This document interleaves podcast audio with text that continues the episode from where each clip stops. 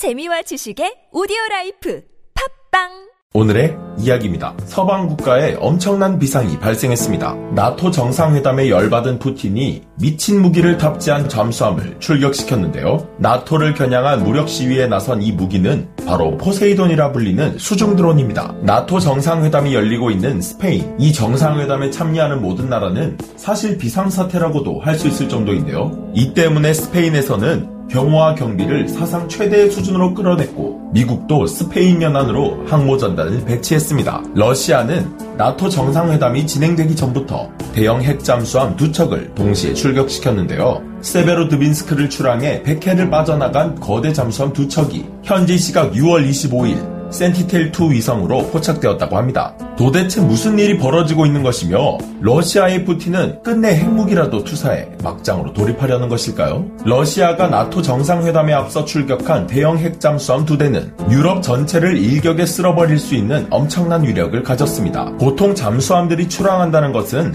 수중에서의 작전 수행을 의미하는데 이번 위성에 찍힌 러시아의 모습들은 해수면 위에서 이것 봐라 나 핵잠수함 움직인다 너넨 이런 거 없지 무섭지 라는 식으로 대놓고 움직이는 모습을 보였는데요. 해당 잠수함은 2019년 진수하고 2021년에 배치된 러시아의 새로운 벨고로드급 특수잠수함 벨고로드함과 타이푼급 1번함 드미트리 돈스코이로 확인되었습니다. 타이푼급 1번함인 드미트리 돈스코이는 전장 172.8m, 함폭 23.3m, 수중 배수량 4만 8천 톤에 달하는 거대한 잠수함으로 40년이 넘게 현역으로 북방 함대에 배치되어 있는 소련의 유산이라고 볼 수 있는데요.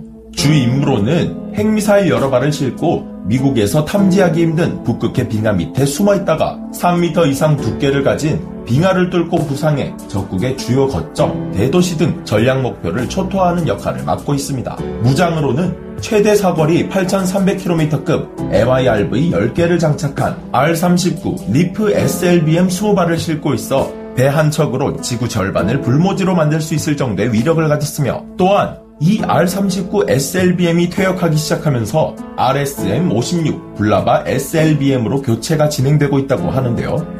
타이푼급 전략 원잠 드미트리 돈스코이와 함께 출항한 벨고로드함은 지난해 배치된 특수전 잠수함으로서 미국의 시울프급 3번함인 지미 카터함처럼 적 해안에 특수부대를 투입하고 적 해저 시설물을 비밀 파괴 공작하는 사보타주, 적 해저 광 케이블 도청 및 해저 지형 정찰 등 정보 수집 임무를 수행합니다.